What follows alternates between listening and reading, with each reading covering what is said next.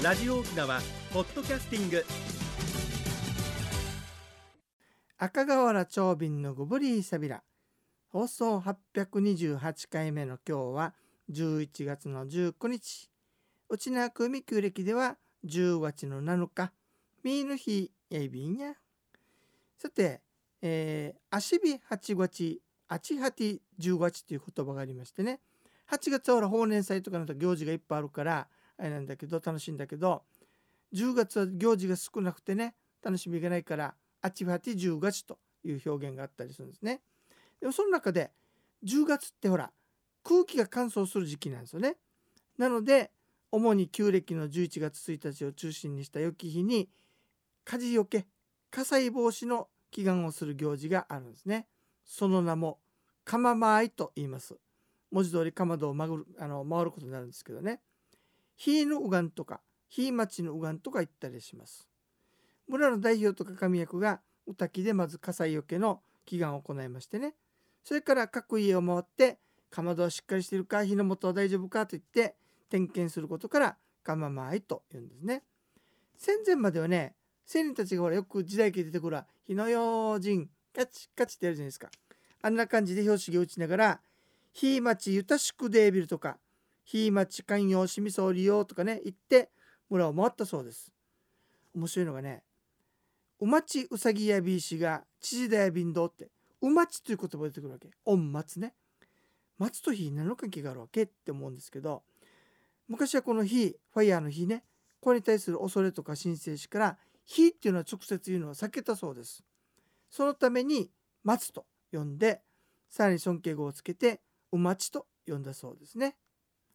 火っていうのはさ火玉が起こすという考えもあってね小屋を作ってわざわざ火をつけて「ひどいひどい」と言いながら水かけて消す女性陣はまじないで「ほうはいほうはい」っていうそういったことも昔はやっていたそうです。でね火芸師といえばシーサーでしょ？でシーサーシーサーって皆さん拝む日って分かります？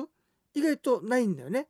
ところがねこの釜前の日に拝むというところが結構あります。でその時面白いのがうじゅうとかあのうちなでうさみとかうさぎるわけじゃないわけ。富城のね例で言うとね赤いまんじゅうと白いまんじゅうこれをお供えしたという例がありますね。さあ釜前皆さんね、えー、火事には気をつけましょうね。さて皆さん沖縄再発見の旅恋の島南部編11月の26日日曜日にやりますよ。沖縄今度はね中部出発でね S のところのあの三栄さんのところのバス停それから中の町と2カ所で迎えていきます。沖縄ワールドに行きましてね王国時代にタイムトリップしたようなあの街並みを歩きつつ迫力のエイサー演舞それからね意外と知らない貴重な資料館があるんですよ。そこも案内できますしもちろん熱帯植物園もあるし久しぶりに行くさっていうかもしれない玉泉堂そういったところを訪ねますね。でそこでランチバイキングを楽しみます。あその前にね、えっ、ー、と、あの、超デグア節の可否も行きますよ。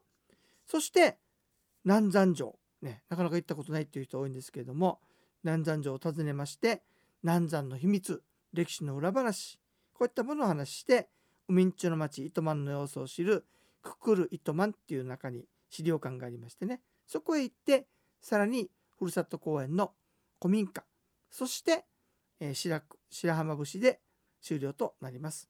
向かいの道の駅糸満に買い物に行きますのでね、ぜひ、えー、まだまだ席空いておりますので、お申し込みよろしくお願いいたします。料金が大人1万円となっているんですが、再発見ネクストの対象ですので、割引で8000円、さらに1000円分は地域クーポンがつきますので、実質7000円となりますよ。050-5533-2525沖縄ツーリストまでおにぎりさびら、マッチョエビンドッサイ。それでは次のコーナーです。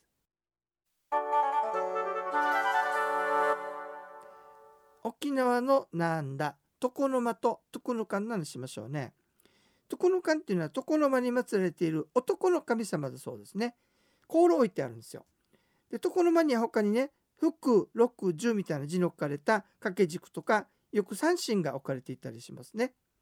まあ花台という木製の低い台を中央に置いてお茶を備えるお茶とねこれを備える湯飲みコップそれから酒を入れる杯を並べたりします。花池とか香炉こともありますね。1日15日それから屋敷の拝みの時に拝みます。床の間といえばさ床の間には中国は書の国だから書画楽器あると。日本は武の国だから刀が置いてあると。で沖縄琉球はゲイということで三神が飾られてるってよく言いますよね。ところがね中国にはそもそも床の間自体がないんですね。これ日本文化だからね。で日本ではね書画をかけて画とか絵をかけてねその前に三具足というんですが香炉ろうそく台花池を飾るそうですね。でこれが室町時代頃にできたそうです。で琉球でも首里城とか上流階級の家でこういったことをしていたと。なのでさっきの表現はイメージを言い表したもののようですね。で床の間っていうのはもともとはなくて普及は近代以降だそうです。だって王国時代はね一般庶民の家は近代過ぎてからも穴屋といって掘ったて小屋が多くてね床の間ってなかったわけ。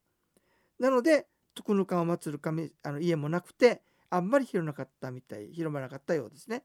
ただ立派な家建てると床の間作るんですが床の間の床柱はね他の柱よりも太くて立派なのでこれでこの家の財力とか格式とかそういうのを示していたそうですよ。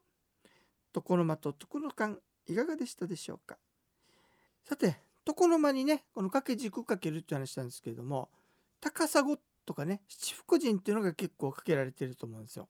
これはもう中国じゃなくて完全に日本由来だそうです。特に高砂はね。高砂ってほら高砂屋って結婚式に言うじゃないですか。夫婦の和合それから長寿を持つ内容を持っている能楽の作品だそうですね。で情と乳母といって老夫婦を書いた図これが縁起物として使われています。で他県ではね結納品に情と乳母つまりあのおじいちゃんおばあちゃんの人形を添えたりするんですがこれ喜び事がある時は床の間に軸物をかけたそうです。うちなではこれは一切なくてね情と乳母が家庭円満それから福徳長寿という解釈をしているそうですよ。でしかもね他県ではね床の間の掛け軸は時期にふさわしいものを選んで掛けることもあるようですが沖縄では全く書き換えませんね。ちなみに七福神ちょうどね法年祭でもあったんですけども七福神ってどんな神様なんでしょうか。恵比寿様あの太を持っている神様ね。商売繁盛と豊漁。これは日本ですね。大黒天。大きな袋持ってる人。財運豊穣毘沙門天。あのかっこいい格好してる。武将の神様。上杉謙信があの祀っていましたね。厄除け福徳。そして高一点のベザイ天。うちなんちゅうベザイ天って言うけど弁財天だそうですね。芸能知恵の神様。インド由来だそうですよ。福六十。顔の顔の長いあの頭額がとっても大きい神様。とあ、えっと、それからね寿老人。この2人は長寿ですね。そして布袋様あの弥勒さんみたいな顔してる人ね。神様。家庭円満財運。この、えー、7つの神様ですが江戸時代頃に七福神と呼ばれるようになったそうで沖縄では主に戦後に普及したそうですよ。高砂七福神日本由来の文化がうちなにも伝わってきて形を変えて残っているっていうお話でした。さて皆さんね26日は南部に行くツアーですけれども12月の9日はね歩きツアーがまだ残ってますよ。琉球歴史文化ミステリーツアー。9時15分は埋まりましたので午後の13時45分朝と駅の改札前に集合しまして朝と八幡宮五宇宙滝で苫屋川の可否それから武士町村途中草原寺とかね泊まり大雨日ぬ館っていうのを回りましてちょうどね第一章子から第二章子に回る時のあの人物がねこれに関わってるのでその話をあの長瓶流解釈でなぜ滅んでいったのかなぜ天下を取ることができたのかそういったものをねお話ししてみたいと思います。それから三大歌劇のトゥマイヤーカーの話そして空手の達人武士町村と泊村の学問の話で沖縄版二宮金次郎の話も出てきますよ。興味のある方は料金2000となっておりますので、えー、沖縄ツーリストまでお申し込みくださいね。050-5533-2525 050 5533-2525えっとこちら13時45分の午後の部をということでお申し込みくださいね。